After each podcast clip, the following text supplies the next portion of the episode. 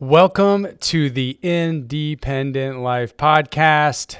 You know, one of the greatest joys that I have in doing the work that I do is in collaboration and specifically collaborating with other agencies and organizations. It's just, I find to be one of the most important, impactful things that we can be doing in order to affect systemic change. And when I'm able to reach somebody who has a lot of pull in an organization that is interested in real collaborations and, and doing things that are going to really manifest into helping to serve other people, it is just so invigorating and energizing. And so in today's episode, it is a manifestation of collaborating with the Red Cross and the Independent Living Network has uh, done a lot of work and and behind the scenes into trying getting the Red Cross, who on our previous long form interview uh, was with their executive director, Deborah Koch, getting them together with Centers for Independent Living so that we can share information, technical assistance, resources, so that we can do better when disaster strikes in meeting the needs of people with disabilities. This is part two of Centers for Independent Living, specifically directors Peter O'Connell, Carolyn Grawi, Sawanda McDaniel, and myself, coming to help educate Red Cross volunteers and staff and supervisors about meeting the needs of people with disabilities during disasters. And we get into a little bit of the nitty gritty about what it's like to communicate with people with disabilities during disasters, ideas of how they can help to provide accommodations, especially while sheltering. Uh, during disasters and uh, so much more. And this is so important because as, if you heard the previous long form interview with Deborah, there's like 200,000 volunteers that work for the Red Cross. So touching each of them uh, with all the different necessary trainings is uh, quite a feat. And then specifically to try and get in there and help educate people, especially those that might not have a lot of experience in helping to serve people with disabilities, is so important. And that's why we're just so happy that the Red Cross has been an eager partner in helping to facilitate opening the door for us to, to connect with their volunteers and now you all in terms of getting this important information out there. So you're getting a little bit of a peek behind the scenes of what it's like when really great collaborations at a high level happens and the result being you know, we get these great trainings that we're able to bring to the volunteers that do the incredible work that they do, ensuring that the safety of the community is met when its darkest hours are upon us, and is specifically for the most vulnerable population during disasters, people with disabilities. Enjoy.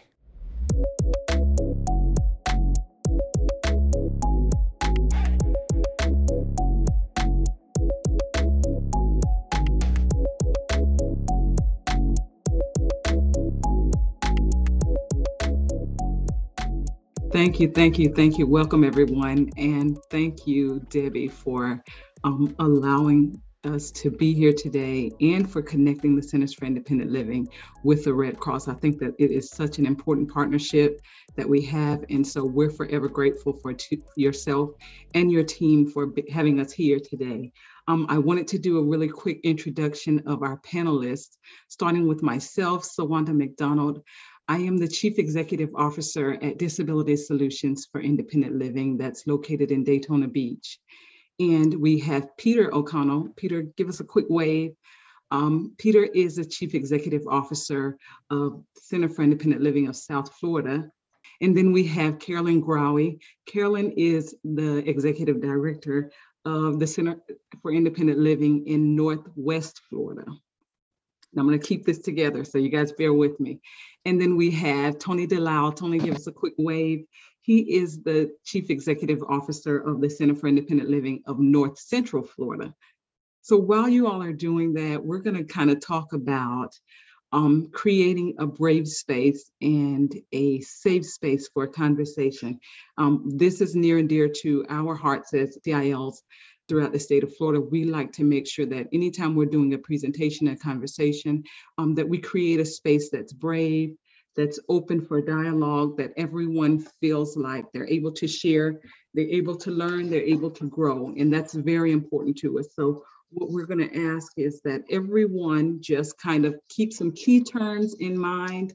Um, vulnerability, we want to make sure that everyone's being vulnerable. You're, you're allowed to, to share your feelings, your thoughts without being criticized, harassed, without feeling like you're, you're being singled out, anything of such, right? We want to just make sure that that space is safe for you to share.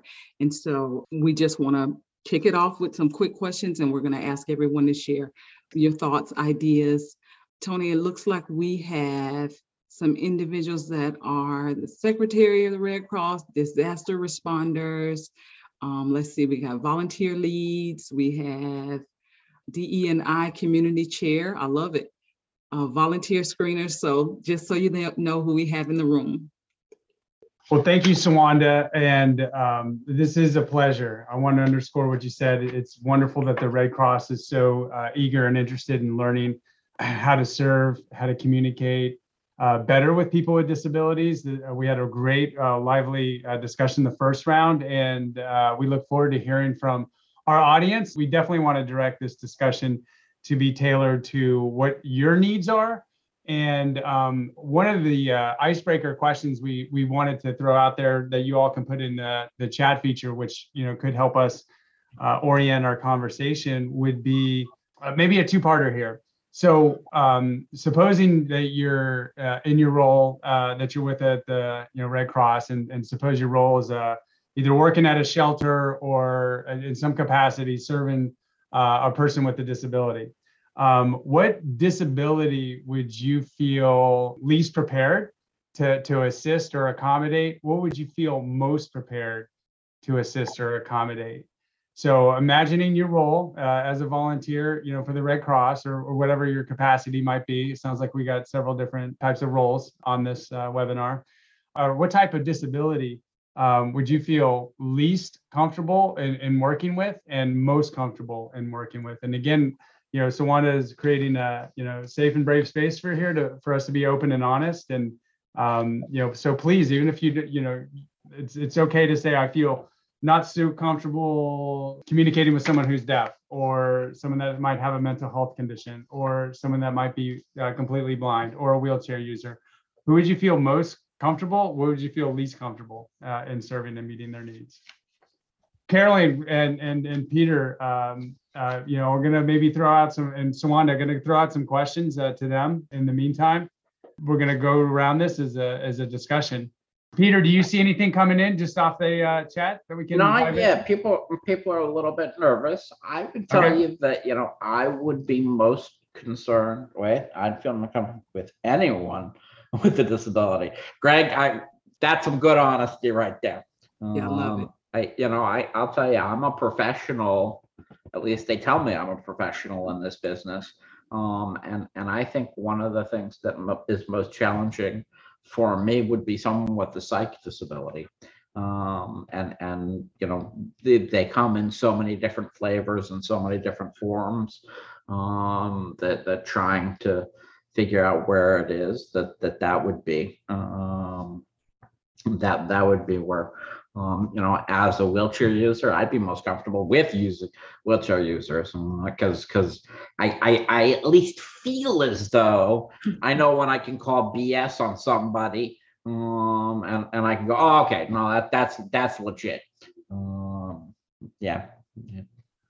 But then we've got a less comfortable with with uh, a psych disability that's not under control, um, anybody with offending anybody with a visible disability, yeah, that that that's that's what's up. And and and you know, to to back up what Sawanda would say, you know, we're not going to worry about language and words as much today. So so feel free to put in, you know, um, I I I I when we were prepping for this, I made a, a, a, not so good joke. Um and and and you know if if I can do that, you know, feel free. Um, please experiment what's in the Americans with Disabilities Act. Ronald, we'll we'll talk a little bit about that in one of our questions. Um, I would tell you that there are armies of lawyers for and and and on on either side of disability cases that have spent made fortunes trying to decide what's in the Americans with Disabilities Act. Um, most comfortable with visible disability. Um, and then somebody who with speech disability.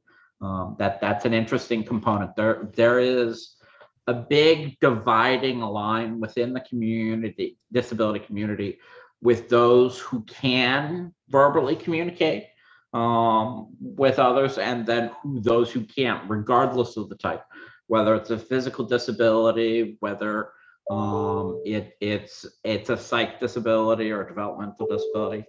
Um, Ronald, if you've got a medical disability, there is no such thing. We would tell you you just have a disability. Um, but not as confident with someone who has a, psych disability. Um, and more confident with someone who, who has a wheelchair, but that could be just in a wheelchair. Alexander, more power to you. Um, Julie, Julie Omen, most comfortable with a visual disability. I work with a guide dog school. Um, and least speech disability if I could not understand them. Um, and those are the responses we've gotten so far. Yeah, I, I, you know, and I think that the important part and, and the, the aspect of, of this that I think is important to know is even if we surveyed um, all of our independent living centers in terms of the people we, we weren't, the answers would be different. Um, so I, I, I, you know, those you're most comfortable with invariably are going to be the ones you've had the most exposure to. Um, and those that you are least uh, comfortable with are the ones that you've had the least exposure to. Um, you know, uh, Tony and Carolyn are more comfortable dealing with folks with visual impairments, I suspect. Uh, you know, because that that's part of their experience. Um, you know, Sawanda is comfortable dealing with, well, not having to make a joke. Um, it's,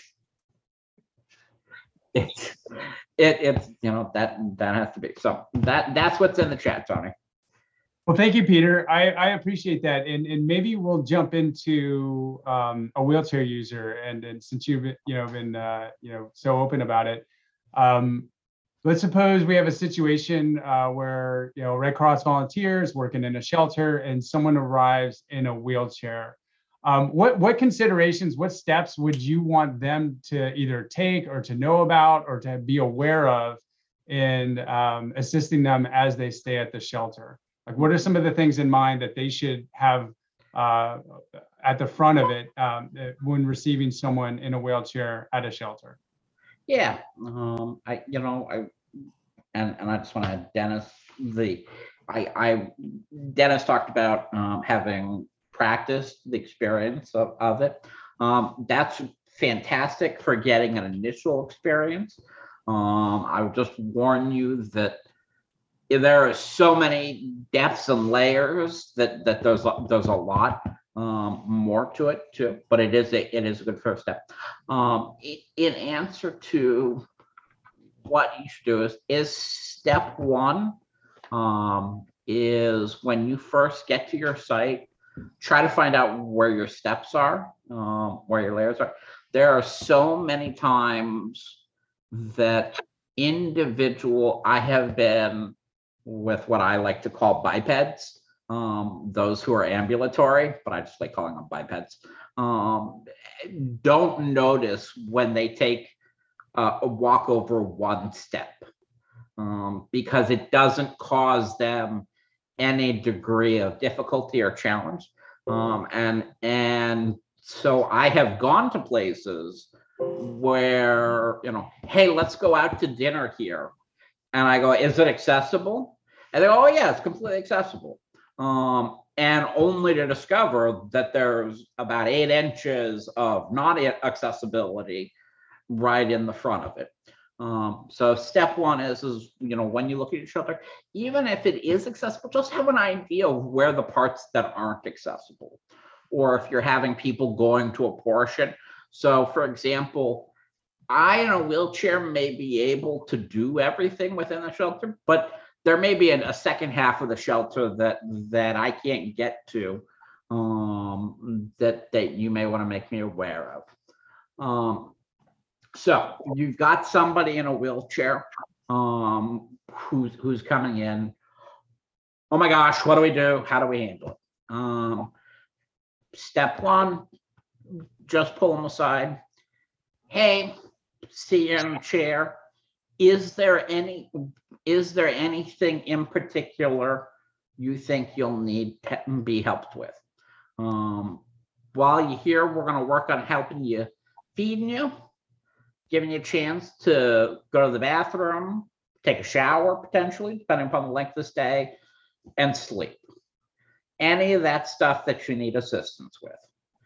And then they'll have an answer. As someone who is coming up on 31 years old, um, I I know what I need help with. Um, and and I know how I how I like to need that help and because I've been doing it in my daily life. You, you tell me what the activities are going on in the course of the shelter, and then I'll tell you what what you need to, and then you figure out the answers that that come along there. Hey, Peter, can I ask you a question though? Would you want somebody to literally pull you aside? Um, I, I, yeah, I, I, I, I- would. Um, I, I, I, I'm well. Okay, not literally. Don't, don't drag me. Don't put, don't push my chair off, off to the side. I mean, I, I. Hey, can I talk? Can I talk to you for a moment over here? Is the the do so? I my my presumption. You know, we we covered this in a little bit, and thank you, Carolyn. We covered this a little bit in in the first part one of the fascinating things about being in a wheelchair is that my wheelchair is an extension of my body and an extension of my personal space. So, you know, leaning on my chair may seem like just, you know, a friendly or when I say pull pull aside, I mean, you know, in in the in the metaphorical sense. I just Um, thought I'd clarify, just to be certain. yeah, um, and and then the one thing that that I get oftentimes for people who are using wheelchairs, wheelchair riders, as we are, because it's a lot cooler when we're wheelchair riders, makes us sound like we're using motorcycles. It is, should I crouch down? Should I sit when I'm talking to somebody in a wheelchair? And my answer is, if you're just having a short conversation with someone, just stand. It seems to be an odd transition to make. If you've just got a quick question, go ahead. If you are going to have an extended conversation, you know, find a chair and, and sit down. And, you know, it, it, it, it you know, ultimately, um, as we will cover in many of these things, the answer is, is when in doubt, just ask the person. And, and rarely is anybody going to get an offense on the question of how can I help you? I, I have never gotten angry from anybody who says, Hey, would you like me to crouch? Would you like me to sit while I'm while I'm chatting with you? For me, I don't really care. For others, it it, it it's important for them. Just ask a question. So that that's the basic overall guide for folks who are using wheelchairs. I think I've got the next one, Tony, but but I don't know if that's that's my list. No, you sound great. You know, from, from what I heard is just, you know, make sure that if you're staffing a shelter, um, even if it's, you know, supposedly fully accessible, go around and look for, for any places that might not be. Like you said, like there might be an eight inch step up somewhere along the way. And, uh, you know, think about this all the way from the parking lot, uh, you know, how they get through the door, the sidewalks, the walkways. You mentioned, um, you know, the eating areas, uh, the sleeping areas are the water fountains you know is is there, is there only one or a couple water fountains that are accessible for people in wheelchairs So, um so you know, I'm what- gonna I'm gonna cut in there, Tony. Yeah. I'll give you a perfect example. I have gone in through an accessible entrance of a building and then attempted to go out another door in a building only to discover that door had a step to it and that was not a fun combination. no And if you know about that beforehand, you might want to put a sign up um, saying this is not an accessible door. yeah and and and yeah i think that like begs the kind of response too that walk the routes around the shelter could likely be a shelter that maybe people aren't familiar with or going to volunteer they haven't been there um, go walk all the different routes that are you know that can get in go out eh, all the different ways to find those places that could be inaccessible. Uh, go into the bathrooms. Where would be a roll-in shower? Is there one? Where can you find places that you know might not be as accessible especially if there's an activity area that other people are invited into? You know, is that is that accessible as well? You know, then all the different places. Are the are the doorways wide enough? You know, these are very important uh, things to to take a look around. Even if you're told the facility is accessible, you might have to you know help escort someone around it. What's the best ways ar- around uh, the the facility uh, to help and assist somebody with? So I think doing that Right. walkabout's good. Tony, I wanted to add to that Yeah. point because I think Greg made a really, really good point in the chat box. He Okay. said that um, never make assumptions. And I think that that is definitely something we would need to highlight because um, it, it just kind of speaks to what Peter just said. And um, you can't assume that the person needs your assistance, right? Um, it's it's all too often that you know we we as Centers for Independent Living we promote independence, right? And and anyone probably with a disability will tell you that they want the independence. They're not necessarily there um, for for you to assume that they're unable to do something or assume you need their help eating or assume that you need um, their help with transferring from their chair to a stationary space. You know, there's there's an assumption that um, someone may may make that you know, oh, this person needs help navigating, they need help with, and that's not always the case. So I just wanted to make sure that we highlighted that. Never make assumptions. It's so much easier to just ask. Yeah, I can't tell you how many times I've heard stories of people with disabilities that, um, we'll say a bystander will come by and just jump in right away and start assisting them with whatever they may be doing without even asking. Um, so very, very good point to have there. Kind of uh, goes to what Carolyn was alluding to about pulling people aside. so Carolyn, I'll, I'll kind of throw the same question to you because um, you know you you and I are both uh, legally blind, not totally blind. What considerations would you want you know, accommodations or, or otherwise, um, when you say come to a shelter. So we got, you know, a staff that, that's at a shelter and they're receiving somebody that's legally or totally blind. Um, what should they be keeping in mind? What should they be doing in, order to accommodate and, and receive somebody with visual impairments? So I think that it all starts again with that, that first piece of, of having the shelter staff and volunteers all be open to conversation and asking, because even in the fact that I am legally blind, if I'm familiar with wherever I'm entering, I may not be using my cane. So you might not know that I was legally blind at the time. However, it may be that there's some other activity that needs to go someplace else in the shelter where in order for me to get there, I might need to use my cane. Or it might be that you want some paperwork filled out. And if the paperwork is all in tiny print, uh, then I may or may not be able to see that or enlarge it uh, on my phone, or I might need somebody to uh, read that aloud so I can give the, the information so that you have it accurately. Um, for somebody who's non-sighted, they may be able to give you content, but they may not be able to to fill out that that paperwork themselves. If there happened to be a working device that was there or a way to email something, somebody may be able to listen and fill something out themselves, um, depending on uh, what type of uh, power situation might be available at the time. Uh, so that also depends. At different times, people could use different um, functional ways of adapting to what will be happening. So certainly if a, a shelter has the opportunity to have some items in large print, that doesn't mean you need to have a hundred items in large print. If you had one set of everything in large print, that would be another way of being able to, at least for a person with low vision, to be able to offer a different option. Um, being able to orient somebody, again, just like for Peter, not just pulling them aside, asking how is it best, how's the best way to assist you? How could I, how could you help guide?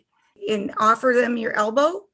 Uh, if you're able to offer them your elbow and, and perhaps putting their hand to your elbow, if, if uh, you have whichever side, you might even ask them, is it better for me to guide you from the right or the left? If somebody has a, a, a more favored way of being uh, guided through a space, letting somebody know, where are you in the facility? This is the main room. Um, if we were to go 100 yards forward on the left, there would be where the restrooms are. Uh, if we were to go to uh, 100 yards to the right, would be the entrance to the cafeteria. Whatever those pieces might be that would be useful, walking that person around. And then um, not leaving somebody just in the middle of an open space and saying, bye, see ya, figure it out. Letting somebody know where you're leaving them. you are so far from the door on this side, or there's activities to the left on that side, and how far. Um, maybe it's that we have rows of cots and the cots are about 10 feet apart. Whatever it might be for, for that particular situation would be very useful. Letting somebody know perhaps how long you might be on shift and who might be the next uh, person coming on shift before you leave, if that was the person that they've always dealt with during that particular stay. Being able to um, have that opportunity to ask the questions and share the information back and forth. And honestly, for some individuals who might ordinarily not be visually impaired prior to coming to a shelter, perhaps part of what happened on their way to the shelter is their glasses broke. With their glasses, they may, for some individuals, they may be not legally blind. But if they didn't have glasses, they may be legally blind. In my particular situation, my glasses help me to enlarge some things to read, but they never improve my vision. So my vision never gets better than 2200 for any walking, doing things in my case. Um, if somebody was to come to me from the side on my left side, I wouldn't even know they were there necessarily. I might hear them, but I might not be able to see whatever they were trying to show me because on my left side, I don't see anything. And then some for some people that might be the opposite, um, or it might not be that they see anything at all. So again, it's uh, allowing individuals to share what they may need, offering that opportunity for them to do so. Being patient, I think, is also the other piece. I know that as volunteers, there's a lot of stress. As persons coming into new situations, as all the community members are coming in, there's a lot of stress. So if we take that one second longer just to like take a breath, and then wait for the answer, we may each be able to get information from one another that will be very useful in moving the situation forward for the best outcomes for each person. Thank you, Carolyn. I was, Uh, I was going to you know, add to Tony, if I can. Um, one of the things that Carolyn talked about um, heavily is the environment, right? And I think um, I had the opportunity to visit several of the um, shelters during Hurricane Michael. And one of the things that I noticed that was really prevalent is that individuals in the shelter um, that are there visiting the shelter, they kind of put their things just wherever in their space, right? And I think one of the things that you um, could benefit from as a, a shelter employee is is trying to make sure, or even a shelter volunteer, right? It's just trying to make sure that others in the shelter are cognizant of where they put their belongings, right? Because Mm-hmm. if an individual is there that's non-sighted, whether it be low vision or total total blindness, um, they may trip over that, right? They it, it Absolutely. could easily be a tripping hazard and cause a huge injury um, that is could be avoided, right? So I think environment is a huge deal, and um, and I thank you for sharing that, Carolyn. But I de- I definitely wanted to just kind of hone in on that environmental piece because I think it's a factor that um, we take for granted um, with others, you know, just kind of putting their things wherever. And I think that we can benefit from saying something about that. And I think that that's true for other um, disabilities as well, which it could Mhm. be somebody who might be using a walker, it could be somebody who's on crutches, it could be somebody who has a balance impairment, it could be a person using a, a- a wheelchair, it could be a power chair, it could be a manual chair. Any any type of mobility device or any type of mobility impairment that somebody may experience could have a factor. And so it's keeping all of those access routes clear and avoiding of, of complications, as Sawanda was pointing out, is really important. Absolutely. Absolutely.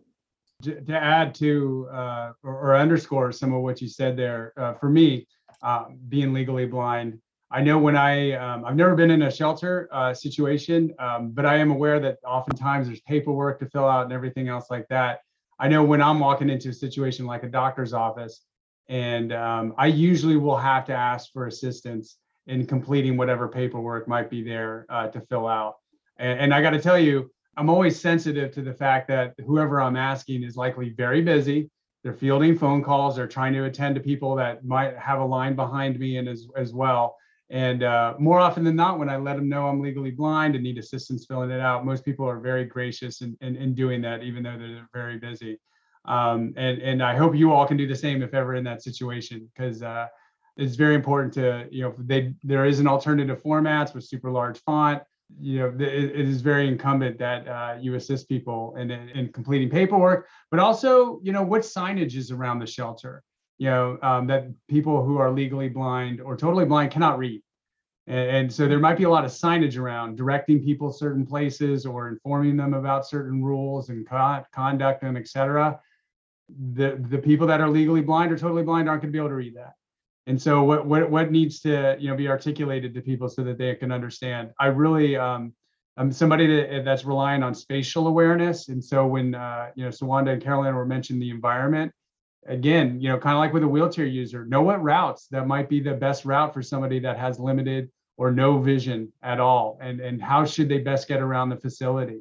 Um, walk the facility, see what that might be. You know, you may need to orient somebody if they, if, if like myself, who's uh, legally blind. Um, where's the men's restroom? I can't tell you how many times I've almost walked into the wrong one. You know, th- these kind of things. Really think about it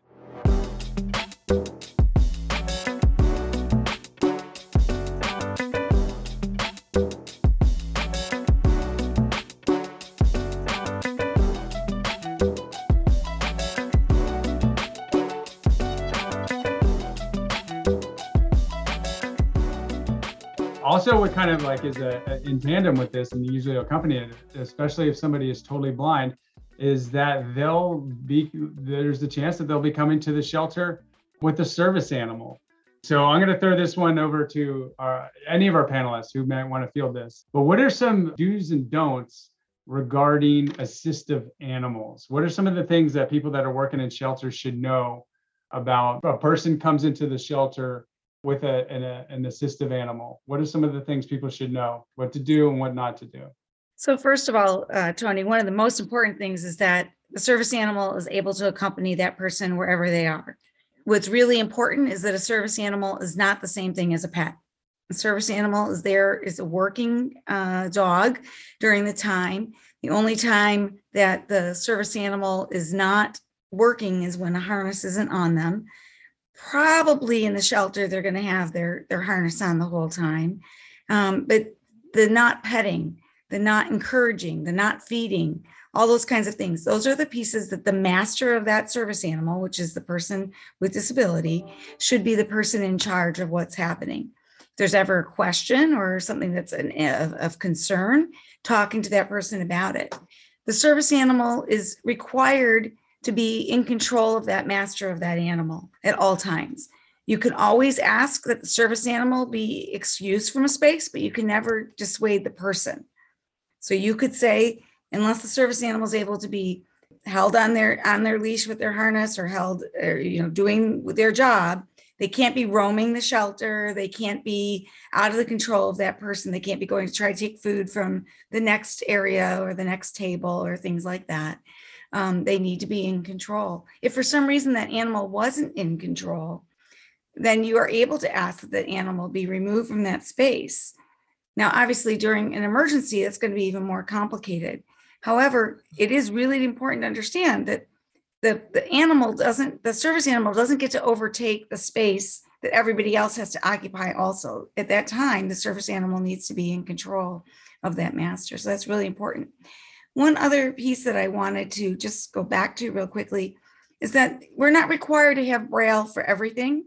Uh, that is a way that some persons who are non-sighted will communicate or be able to read or know information. What is required though is to have effective communication. So being able to offer that information. And the other piece is something that myself or anybody else here on the panel might be is that we're very open. People know a lot about our situations and we've spoken and shared content. I still probably wouldn't stand up on, you know, a bullhorn and say, my birth date is, and blah, blah, blah, blah, out to the whole uh, generic population, right? However, um, being able to share what's needed is very important. Um, so being able to talk one-on-one with, uh, with somebody and somebody who is sight impaired may or may not be somebody who's hearing impaired, but they don't need you to shout at them, that's for sure um, that they're, they're probably going to be able to hear you as well or be able to be pointed in the right direction of whatever else might be. And also being able to say i understand that you're going to need assistance. I've asked somebody else to come up and we'll get to you as soon as we can but could you please have a seat or would you please stay you know to the side of me here and we'll get to you as soon as we can if that was needed. A lot of times individuals would be operating independently in their lives. Somebody doesn't live with me to read what i need to have read Somebody doesn't live with me to take care of getting me to the right line at the right time, right? That's something that I don't have to do most of the time um, with guidance from somebody else. But in a in a shelter situation, that would be different. Well, in that same situation with a service animal, the service animal is going to be able to try to guide based on the commands that the person in, who is the master would be able to guide to. So if you were to say to the person who's non-sighted, who's using the service animal, um, the, the women's restroom is on the left, then the, they might be guiding, the dog may then guide the person to where the doors are and, and be able to say to the dog at that point, we're going to go to the left door and it'll take the person to the left door. Now, if you told them the wrong door, they're going to go to the wrong restroom in that case. And so being able to be clear about understanding where things are in relation to what is really on your right or your left, what is your north or your south or your east or your west, so that people can know where you're guiding them to. And so that's also really important. That that's another way that the service animal can be of great assistance to the individual in a new environment. Thank you, Carolyn. Uh, Peter Sawanda, do you have anything to add to what uh, Carolyn shared?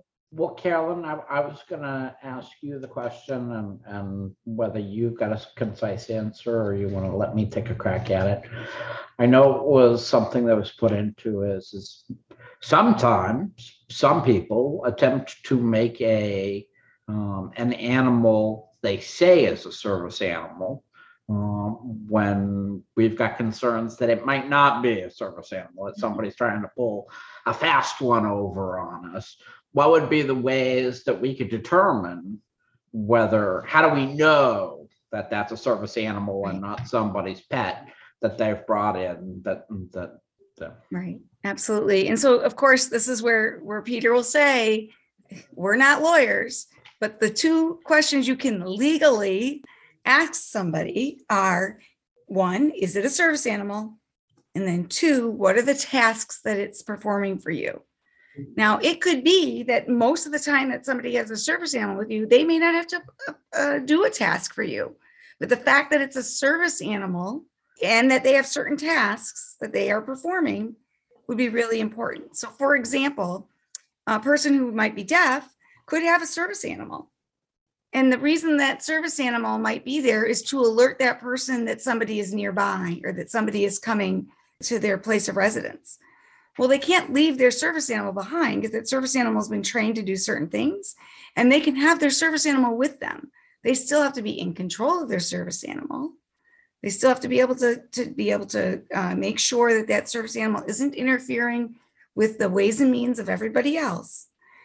However, they don't have to show you that task at the time, but that service animal has to be the only things you can ask is, is it a service animal and what tasks does it perform? Those are the only two things that you can ask. and it's my understanding as well that a service animal needs to be under the control of their owner Yes. at all times. absolutely. So Yep, if you- if you've got a dog that's running around sniffing everybody and their brother, it's no long, that, that is either a service animal no longer performing their functions at best, or it's not a service animal. Correct. Um, it, it's there within the control of their owner at all times. Absolutely. Absolutely. Absolutely. Yeah, just want to underscore some things here. This is really good information. So, uh, assistive animals is the broad term that encompasses the different designations of uh, animals. Service animals are those that have been trained to help to mitigate a disability. You know, then we have under assistive animals, besides service animals, we also have emotional, you know, comfort and support animals. These are different. Service animals does not mean that it's an emotional uh, comfort support animal. It does also doesn't mean that it's a therapy animal or a facility animal. There's different classifications of assistive animals. Um, service animals are the ones that are protected under the ADA, um, that they are allowed to go into public places, as long as, like they were saying earlier, that they were uh, under the control.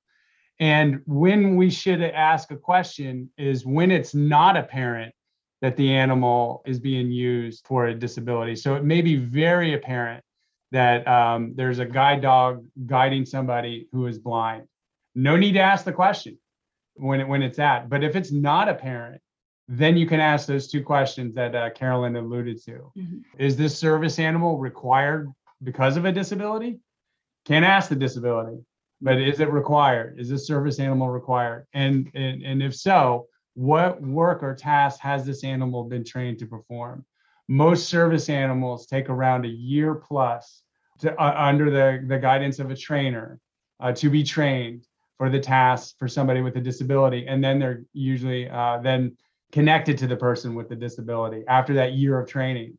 So most service animals have gone through extensive training uh, before they're given to their owners for doing that. And then I think a very important part of this discussion is also, even if it is a service animal and it is protected under the ADA, if the animal is out of control and the handler does not take effective action in order to control it, that's one criteria in order to remove it. Another is if the animal is not uh, housebroken. And so what you want to do is a couple steps. You want to give the handler an opportunity to get their animal under control. Um, if they're not able to, ask the handler to obtain control of their animal. Um, and if not, uh, you're going to have to ask the you know handler to remove the animal uh, themselves and then give them the opportunity to receive services without that animal. So it is a bit of a process. I'm hoping the Red Cross already has a lot of these procedures in their policies and procedures. Um, that shelters should have a space for animals uh, to go to the bathroom themselves. Um, that that the, the, this is already in your procedures and, and everything else about um, how to remove animals, the rights and roles of uh, people that do have service animals versus emotional comfort support animals, the questions that people are allowed to to ask, and understanding what you know not to ask either. Never ask you know what is the disability that you have for that the service animal is needed under? That's not a good one. That would be a violation of hipaa and other kind of things like that. So don't ask for papers don't ask for training documents don't ask don't, for a vest no. there's all kinds of things like that that are not permitted if for nothing else, there is no standard training, there is no standard papers, there are no, there are no standard requirements. So it, if you, we're not able to make that judgment on it. So I, I wouldn't want you to, to, to have to make a, that judgment call because it'll just get you into more trouble than. uh, to be- And it looks like in the chat box, Brad made a very valid point in that he said service animals in training are not protected either. Uh, correct. And, and Peter took the opportunity to, to confirm that service animals in training is not a service animal, um, just as if a cop in training is not a cop. Correct. Um, and so, Yes. so we want to make sure that, you know, we highlight that. Just as a just a generic piece though for service animals that are in training during blue skies time they they would be permitted with their training vest on to go places with the, the handler at that point. They still would not be seen as a service animal of course but they would be permitted to do that. During a crisis that is not the time for that service animal to be in training amongst others as an example we would want that service animal to, of course, be protected and that service animal and trained to be protected, et cetera, but it is not the same thing as admitting a person with their service animal to perform tasks and duties on behalf of that person with a disability. It is different. Yeah, those are important points. Oftentimes, people think that there's some kind of documentation or some kind of vest or some kind of proof that uh, it is a service animal, and uh, there's no requirements by law. Um, you know, people can get these little cards offline that says it's a service animal, can get a vest offline that says it's a service animal, does not make it a service animal. Uh, right or wrong, there's no laws that uh, are, are requiring such documentation that a service animal has been fully trained and has been assigned to a person um, uh, to mitigate their disability. So that's why it's really important to understand, um, you know, what the questions that we're allowed to ask are, and that um, you know when people do try to show you proof, it doesn't mean that it is either. Yeah, Yeah, I- so- I, I give you one quick example. Yeah, you know, as a wheelchair user, if I wanted to train a service animal to pick up things from the floor, open doors, whatnot, I could, in theory, train my animal on my own to do all of those functions and to do all of those things. And so long as I was also training the animal to remain in my control, to be responsive to my commands, to do all of those things, I would have no paperwork, no certification, or no one. That would be a perfectly one thousand percent legal service animal um, to do so. So that's why, you know, it's like, does it have a vest? has it, you know, received the certification of the process does not, does not mean necessarily anything. It, it, it really is dependent on what is the function that, that the dog is there to perform and is it dog animal, um, and, and is the animal under the control of the individual? Um, And, and most often the other, the other animal that is um, seen is, is, is a, a miniature horse. Uh, and that is because there is uh, some individuals that have, um, uh, it, it, there's a cultural uh, piece that does not permit them to have dogs in their homes. And so um, a miniature, a miniature horse is an option that is permitted as well.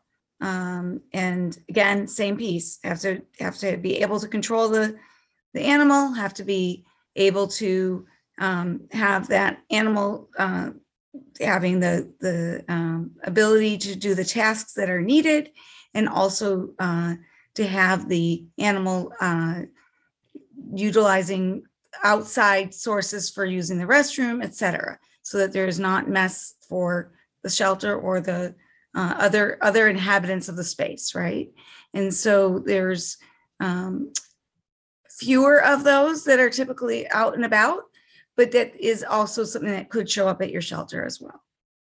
All right, so let's move on to another question. I'm, I'm noticing time's flying by pretty quickly. This is a, this is a fairly catch-all one here, but, um, you know, suppose people are working at a shelter and, um, you know, resources are needed, uh, from, uh, from somebody that's coming to the shelter that has a disability. It could be a, a sign language interpreter, maybe someone that's coming that's deaf. Maybe it's trans, para transportation services. So they're trying to leave the shelter. They have mobility, um, you know, uh, you know, um, disability, they use a wheelchair. Um, you know, what kind of transportation, you know, are they going to have access to? You can't tell them to necessarily Uber it. Um, durable medical equipment. Maybe someone that does need uh, a walker had to leave uh, and evacuate very quickly and doesn't have a walker coming to the shelter asking you for durable medical equipment. So there's all kinds of resources that shelters may not have in place.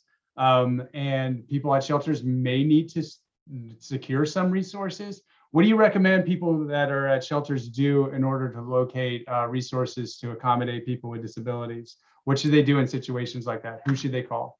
So all at once, we can say, contact your nearest CIL.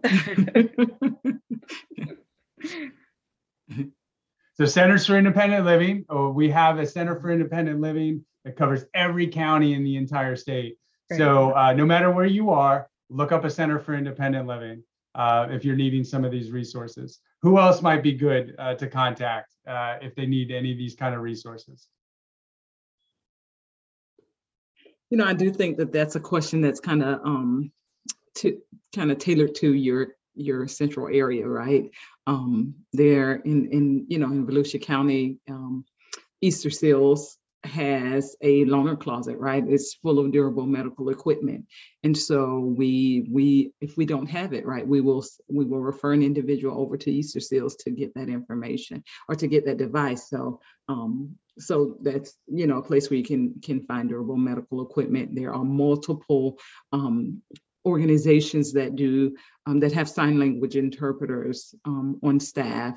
And so, you know, I think I think the question about resources is is uh, tailored to an individual area, but um, a Center for Independent Living, right, is throughout the state. I'm not sure about you know other organizations if, and whether they cover all 67 counties, but we know for sure that a Center for Independent Living. And if they don't have that service right, one of the core services of every Center for Independent Living is that they offer information and referral. So even if you cannot get um, the the material or whatever it is, the information that's uh, that that center may have, you can at least ask them if they know an organization that has it or has the information that they may need. And and more than likely they they know right? So even if you're uncertain as to what that resource may be in your local area you can call a center for independent living and still get that information So I think what also is really important there is that in the blue skies time is to, to try to help make these connections ahead. Obviously, we can't know everything that might happen in a um, crisis situation, but by being able to know who you can contact when in a crisis, is really great. I know for our particular center, there's two of us that are on like 24 7, so to speak. I mean, it's really nice not to get calls 24 7 most days of the year, but when something is needed, that it's taking place.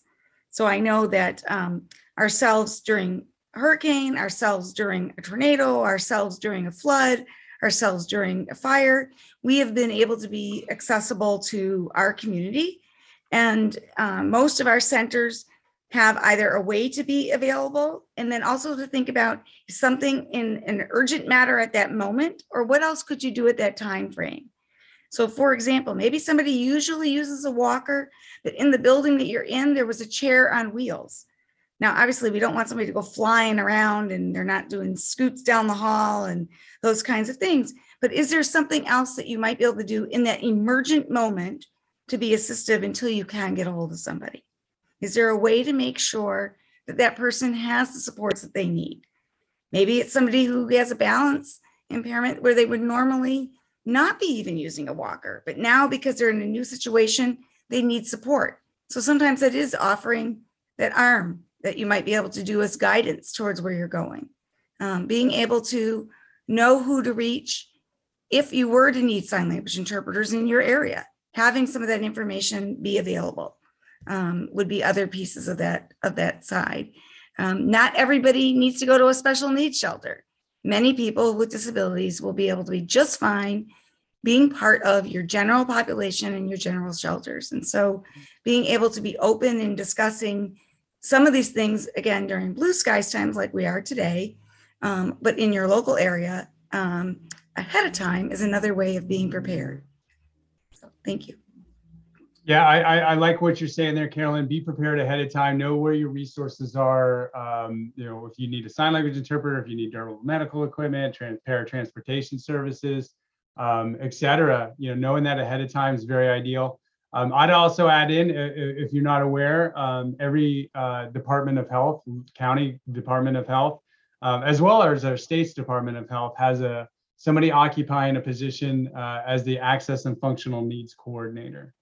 Um, so they're they're responsible for making sure that people's access and functional needs, transportation, communication, maintaining health, independence, services and support, and self-determination are uh, you know that's their lead role. And and so uh, know who your access and functional lo- local access and functional needs coordinator is. The the state also has one as well. Um, so these would be very good people uh, to, to get to know ahead of time, but if not, um, certainly contacting them while the shelter is open would be very important. Oftentimes they could be staffing the emergency operations center at the county. If they if, if, if it's a you know activated, um, they may be there, and that might be a good place to call to to get resources that you may need at your shelter there.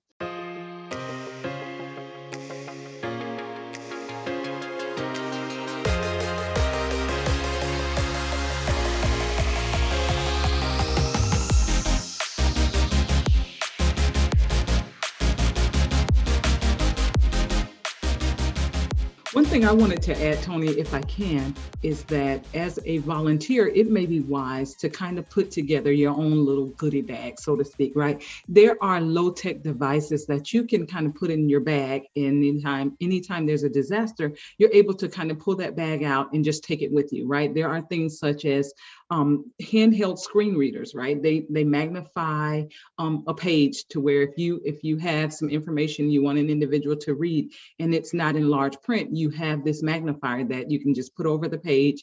It magnifies the, the words on the page and the person can read that. That's kind of something you can throw in a bag.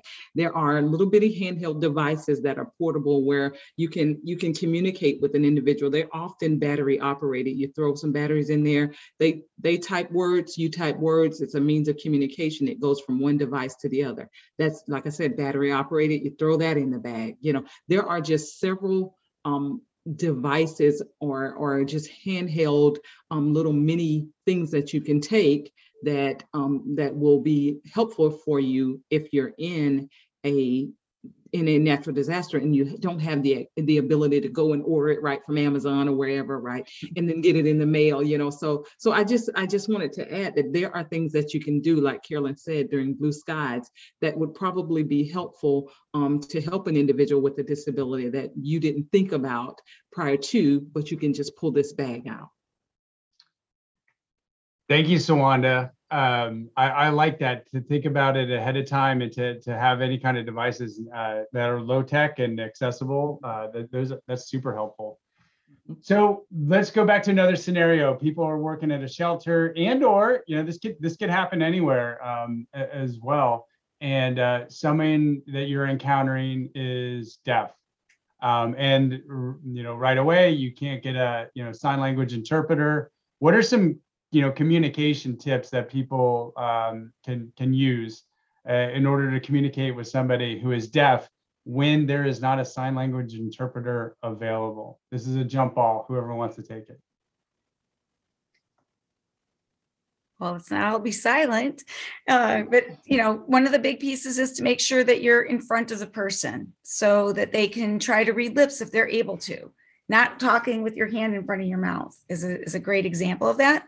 We know, like right now, because of COVID, we've had issues where people have, of course, have masks on.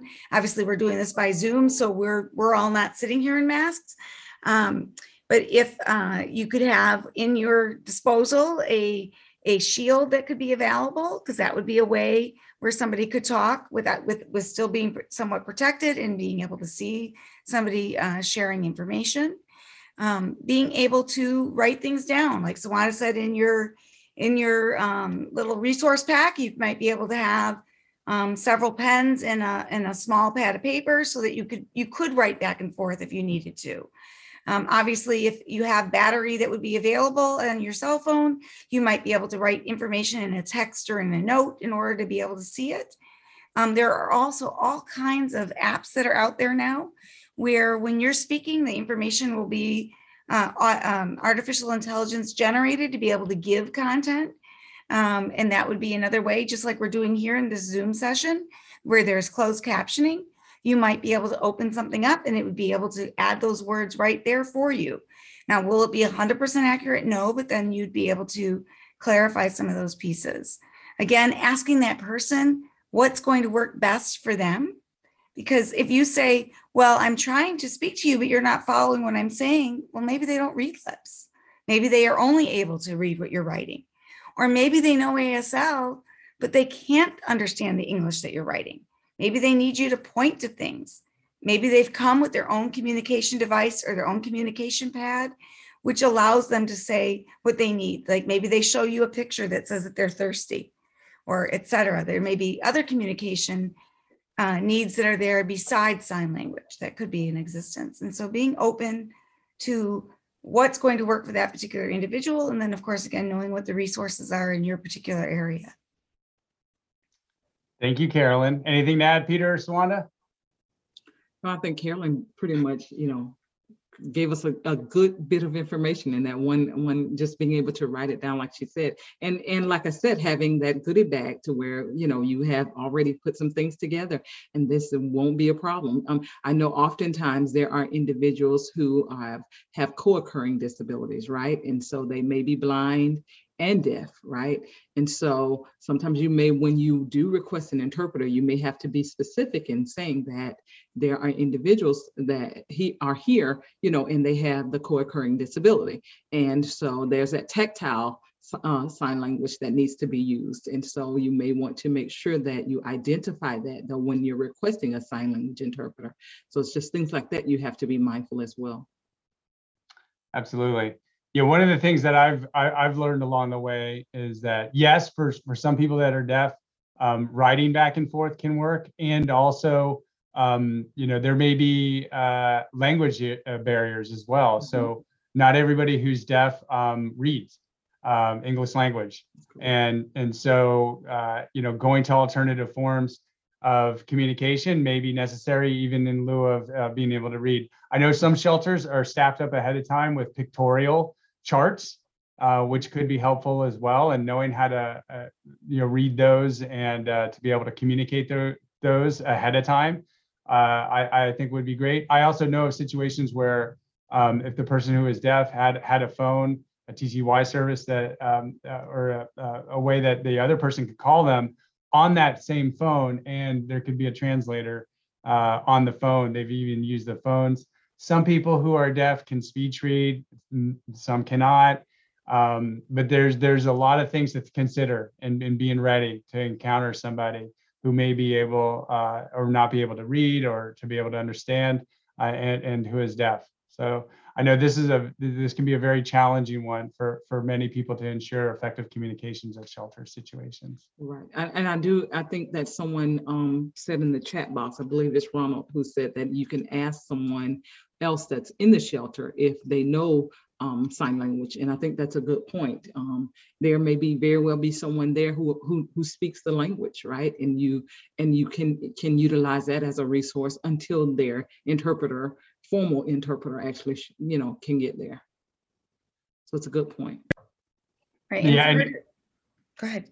And if you do do this, know that that that is, um, uh, you know, check to make sure that that person who says that they know how to sign is actually uh, signing in a way that the person who is deaf can understand. Correct. Yeah, because there's different different levels and degrees and talents that people have, and and some people may say that they they can do it, but the person may or may not uh, understand as well. That's definitely an option of uh, you know when you don't have any uh, you know sign language interpreters that are certified and qualified, yeah, to be able to do it. Go ahead, Brian, Carolyn. You, you hit it right on the head and, and I'll add um, a unique characteristic of being in Miami-Dade is uh, ASL is American Sign Language. It's, it's very important to understand what that A stands for. Other countries have different types of sign languages, which are different languages, the equivalent. So for example, in Miami, we have a lot of folks who come from different places who have learned different forms of sign language um, to do so. So it, it, it's important to know a little bit about the person's background and, and in, in South Florida and Miami, it can be potentially an added wrinkle to be aware of. And I guess that that's a really important piece to also highlight, and you had already hit it on the head, as uh, Peter had said when you said that, what you were sharing a minute ago, Tony. But sometimes we also have individuals who may not have disabilities, but may speak other languages. And so part of um, diversity, equity, and inclusion is then being able to, to reach out for folks who, who might uh, speak other languages. That doesn't mean that they're dumb. It doesn't mean that they're mute. It doesn't mean that they don't have abilities, but it means that we need to make sure that we can help in that situation as well. Um, and while that's not the specialty of Centers for Independent Living to speak in all other languages, um, at the same time, if if you know where your resources are in your community ahead of time, then that would be another blue skies piece to have under belt. I know in our particular area, we have a lot of individuals who are um, from the Philippines, as an example. Um, and so if, if you don't speak that particular language, then you are not going to be able to be of the same service that you would be if you did. And so being able to know where would somebody be that could speak it. Also understanding though, at the same time, not just is somebody skilled to do it, but does that person feel comfortable with it? So for example, we have um, some individuals in our area who, if it's a particular sign language interpreter, they are not going to share content because they don't want their information shared with that particular person. Uh, and, and that makes life more complicated, obviously. If there's a difference if it's something for safety and emergency than it is for something that's for sharing somebody's personal information. And so that's where we just all have to also just be aware, just be noticing what kinds of interaction are you seeing? Um, is the person respecting the person that they're trying to help, et cetera, being open and giving that dignity and respect to the individual to, to be able to be part of the conversations that are being held. One of the things I wanted to add too, um, and it kind of goes back to our first um, conversation, etiquette, right? And as far as sign language interpreting, though, we want to make sure that um, that the person who is doing the interpreting is speaking with the person who is deaf or hard of hearing, right? So oftentimes what will happen is um, the conversation will be directed towards um, maybe the Red Cross volunteer. And, you know, the, the volunteer is speaking, you know, and, and, the, and the, the person that's deaf is just totally left out of the conversation. And I just wanted to make sure that we highlighted that and kind of went back to that um, conversation we had in part one in that um, to make sure that you're talking with the deaf individual, right? So, That's a good one, Sawanda. I, I think that's really important. I, and, and, you know, if, if, if people have not talked with somebody who's deaf by way of a, a sign language interpreter, um, it could be very natural that somebody might, uh, you know, uh, be saying something to the effect uh, to the interpreter, uh, tell so-and-so that I said this, that, and the other. You know, you don't have to speak directly to the interpreter. You speak directly to the person who is deaf and, and looking at them as well um, not, not not looking at the interpreter, which can be hard as the interpreter is doing their sign language. I mean, it's a beautiful thing to see. It really It is. is. Um, and it can be distracting. You may you might be looking at them. Try not to look directly into the eyes. Again, effective communication uh, of the person that you're communicating with. Let the interpreter do their work. Um, you know, try not to acknowledge them that they're there, um, and and don't speak through them uh, to speak to the person. Speak directly uh, to the person that that that is deaf, and and that you know the same goes over the phone. You know, you don't have to tell the interpreter who's on the line. Please tell so and so I said this, that, and the other. You're just speaking directly to that person. And if you don't have experience doing that, that that that, that can be you know kind of hard uh, uh, to do. Uh, so that that's a really good point there, Sawanda. Yeah, and, and I can tell you firsthand that um, this just recently happened to me. And I think that's why I'm bringing it back up because it was literally the hardest thing. And I, I found myself looking at the interpreter. And, and I'll be honest with you, it was more so me trying to figure out that the interpreter finish what I'm saying to where I can go on to the next question, right? But it is the hardest thing to um, to try and balance, right? That that lines of communication. And did he finish saying what I'm saying, what I was saying, or am I able to talk again, or you know what what that looks like? But but it's it- you have to make a conscious effort to do it, and it is Yeah. hard. I will be the first to admit that. Yeah, yeah. Signing's a beautiful thing. You know, it's a talent that they have. It's it's it's hard not to uh, to admire it, and to look at it. And and and another thing too, um, you know, we we've had this experience because we do have sign language interpreters that go out into the community, and now um, we've had a handful of experiences where um, the person who is deaf uh, maybe submitting a complaint or you know very um, you know maybe upset, um, and as the interpreter's communicating you know, to the person who can hear, um, they're going to communicate exactly what's being said by the person. And you, usually, if they're really good interpreter, they'll communicate the emotion too.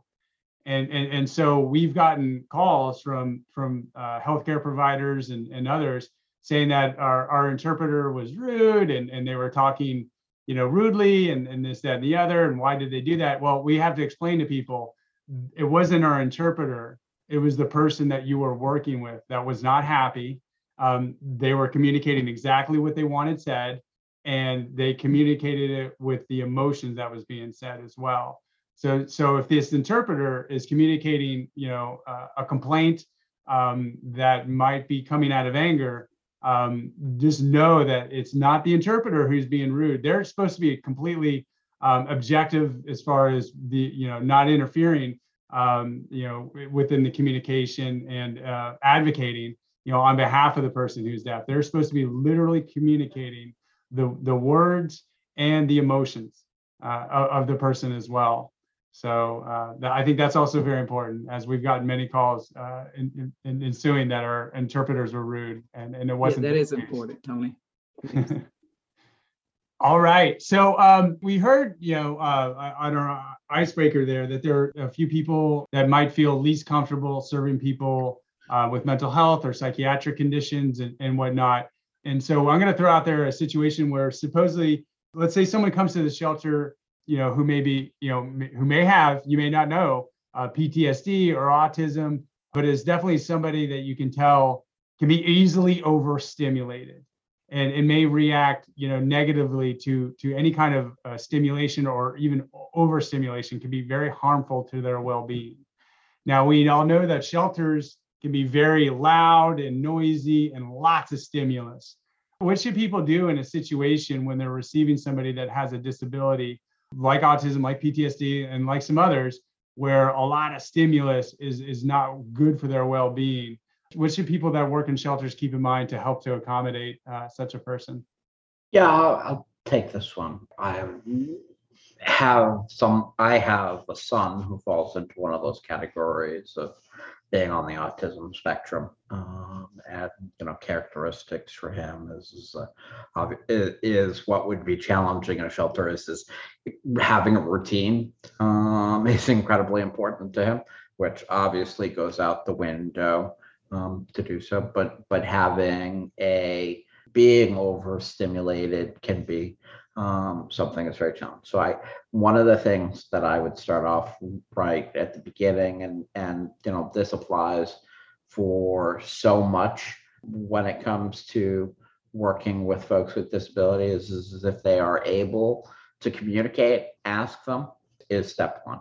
If you've got somebody who, for example, under the case of PTSD, we would trust them to communicate to a shelter staff member, hey, um, I, I have a disability.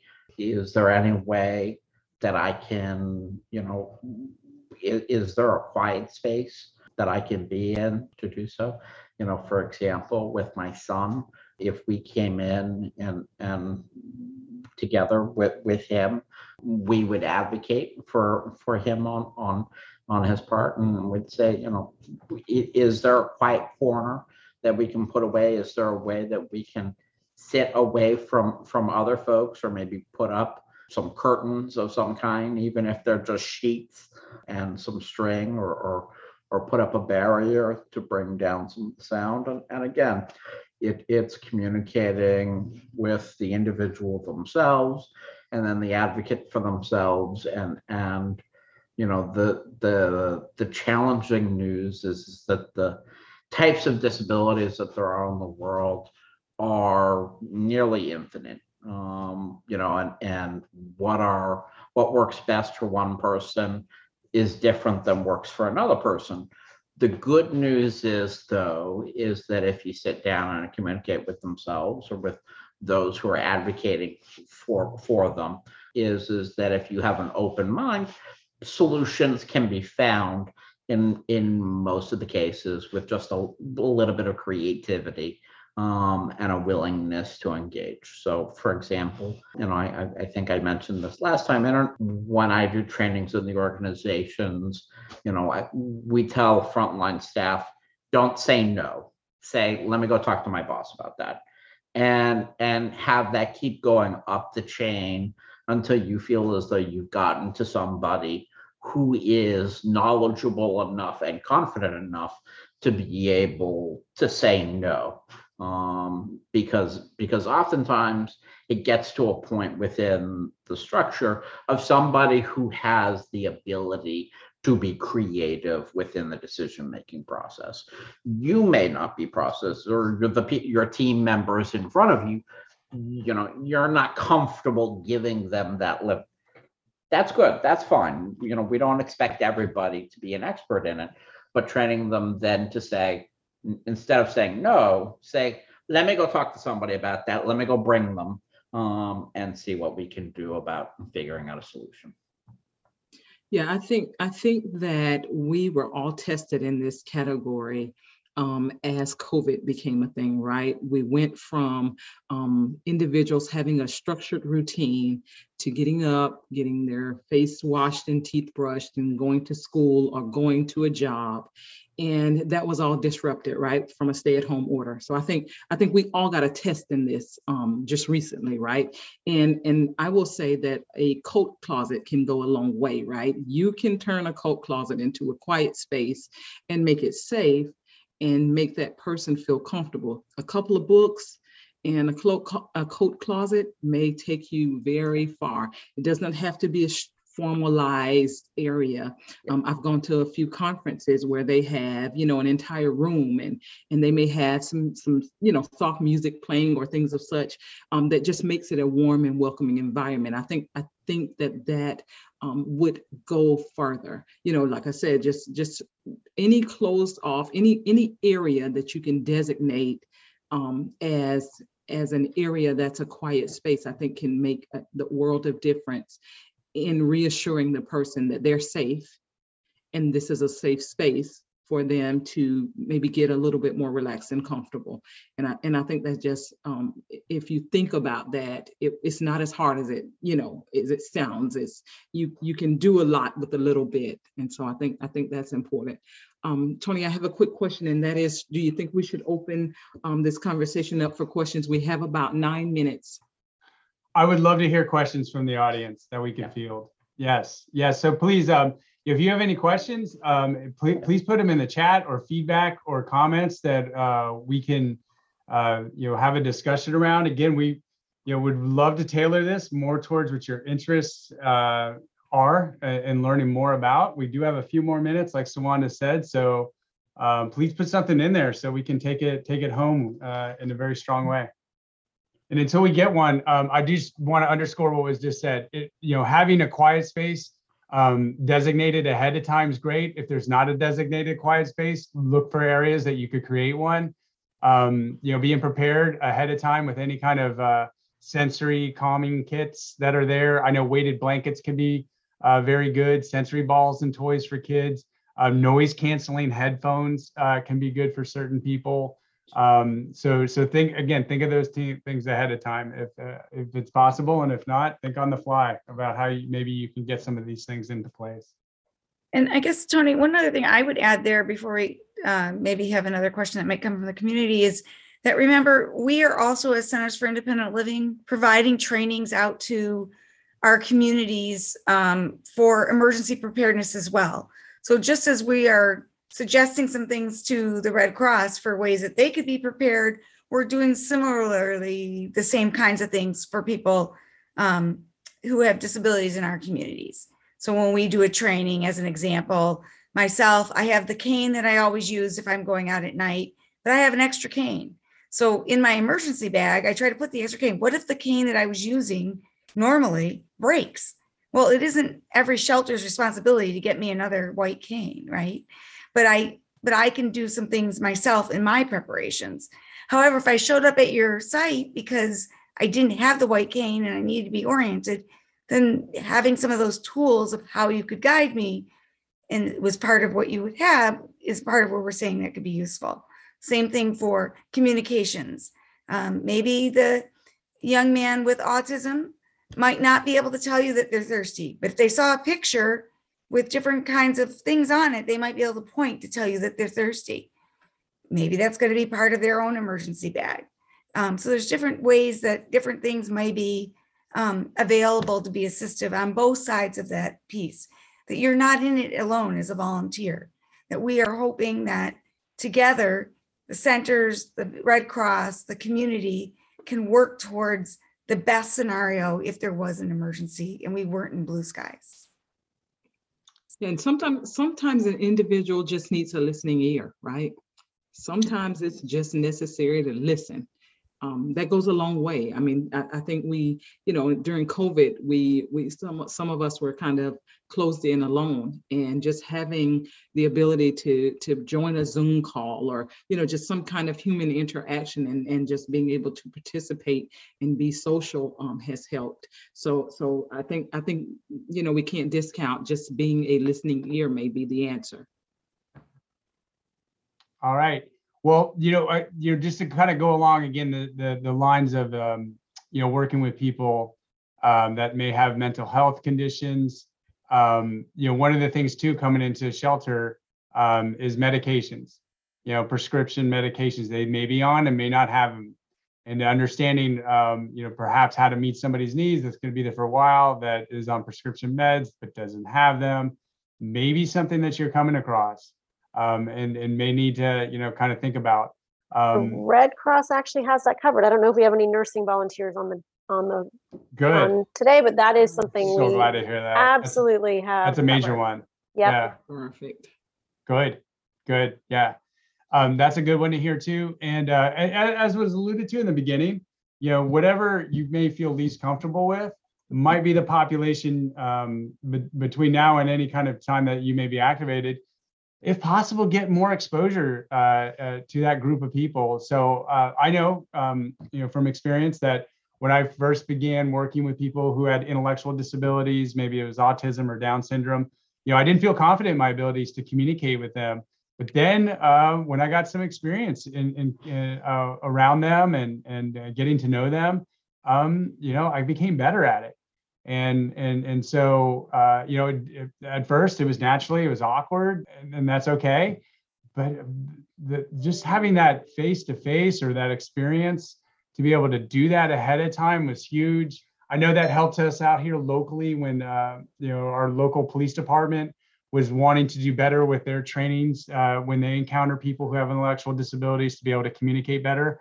You know, we we help co- uh, coordinate experiences where uh, police officers could come together with people who had intellectual or developmental disabilities, and they could hang out and and and be able to just you know get to know one another. And then all of a sudden, a lot of those you know apprehensions or you know feelings of not being natural tended to dissipate.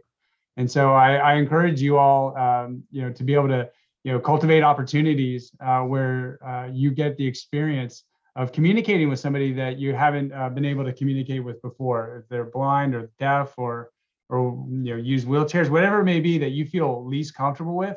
That's probably where you need to go uh, and, and spend some time with, if it's uh, at all possible. And Centers for Independent Living can be a, a good uh, link in, into being able to do that. This has been so informative. I have a whole page of notes, and I think that the one thing I wrote down several times is ask first and make sure that you are respectful. Um, I think Carolyn, you used the word dignity, which is really the, the bottom line of all of this, these conversations and trainings that we do is how do you treat people with dignity? You know, if you see Peter rolling into a shelter and you're like, hey, Pete, you know, yelling across the room, hey, will me help you with it? I, you know, be thoughtful, be uh, discreet might be a little bit too much, too strong of a word, but be considerate of the person and their family. And we're Red Crossers. I know a lot of this comes naturally, but um, these are the kinds of conversations. If we have them now, hopefully, when you find yourself in a situation, whether it's at a shelter or a home fire, or even at a training, um, you know, a blue sky training, that you have the this conversation in the back of your head and you remember what would the, the folks from CIL tell me to do in this situation. Mhm. Absolutely. And I was just going to say that as you do your Blue Skies trainings that may be happening all over the state, remember that there's a CIL that connects to your area and to think about um, involving the CIL in those Blue Skies trainings, um, being able to have um, individuals with disabilities actually participate in your Blue Sky training because that will give that opportunity for that to not be perhaps the first time that you encounter somebody is when you're in an emergency versus in, you know, training beforehand. And you just thought reminded me of one more thing. Um, Leslie Lopez, who's a member of your CIL team and my amazing CDL, she's part of a team. Um, in the past, we have visited potential shelter locations ahead of time just to scope them out and make Mhm. sure. And this is, you know, I'm not on the disaster side normally, so I don't know. You know, someone who is on disaster may correct me.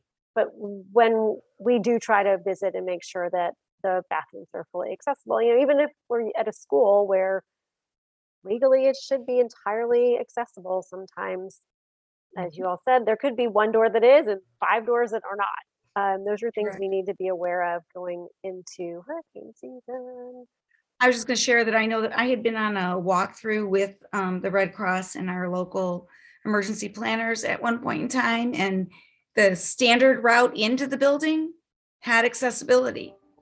But when they're in a shelter situation, it was someplace else.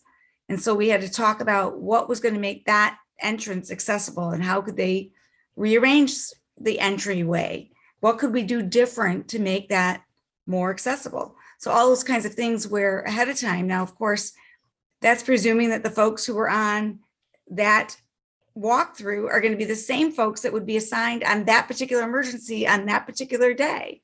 And so there's pieces of information that could go in that binder for future folks to learn that same content. Because of course, we know that every day there's different situations that may arise. So trying to be supportive of each other, I think is really important. somebody mentioned the cil state web jane remind us what that is um, in case somebody wants to look it up? It's floridacils.org, F L O R I D A C I L S.org. You can find a map and the locations and contact information for each of the CILs, and the map will show you what counties they serve. Thank you. Great blue sky and gray sky resource. I'm impressed. We've almost everybody who stayed on for the entire hour and a half. This is pretty amazing. Um, Right. This goes to show you the the strong connection we feel to the organization between the organizations and the importance of the information that you all are sharing today. Well, Debbie, I, I- you know, I want to thank you as well um, for helping, uh, and Jane, uh, for, for you all getting together and helping to facilitate this. Thank you for everyone who's attended or who's going to watch the recording of this. Um, You know, people with disabilities uh, tend to be the most vulnerable before, during, and after disasters. Um, You know, we're all about people, keeping people in the community, uh, in their own homes, their apartments, et cetera, to whatever extent possible. Um, Natural disasters are a big threat to people living in the community and their independence. Um, more often than than it should happen, people with disabilities will be living in the community, going to a shelter, and then um, have a very difficult time getting back home. So you all are doing incredible work, very important work, just the job of heroes, and and appreciate you all wanting to learn more and do better, uh, and serving the most vulnerable among us. And so my hats are off to all of you for everything that you do. It's it's it's a real honor to to, to come here and have a conversation with all of you. Thank you so much. Absolutely. Thank you all for coming. Thank you for that perfect wrap up. Thank you all to for the amount of time and effort you put into preparing for this. It was a fantastic conversation. Jane, let's everybody, this is really wonderful. Hopefully we'll have a part three sometime maybe over the summer. Um, if there are ideas from the Red Crossers on specific topics you'd like us to cover, please let me know and, and um, we'll get to work. Thanks for listening to the Independent Life podcast brought to you by the Center for Independent Living of North Central Florida. If you like what you hear, please rate, review, and subscribe. And if you know anyone who might benefit from listening, share this podcast and invite them to subscribe too. For questions, suggestions, or if you have a story you'd like to share, please email us at cilncf.org at gmail.com or call us at 352 378 7474. Thanks for joining us. Until next time, support, advocate, and empower each other to live the independent life.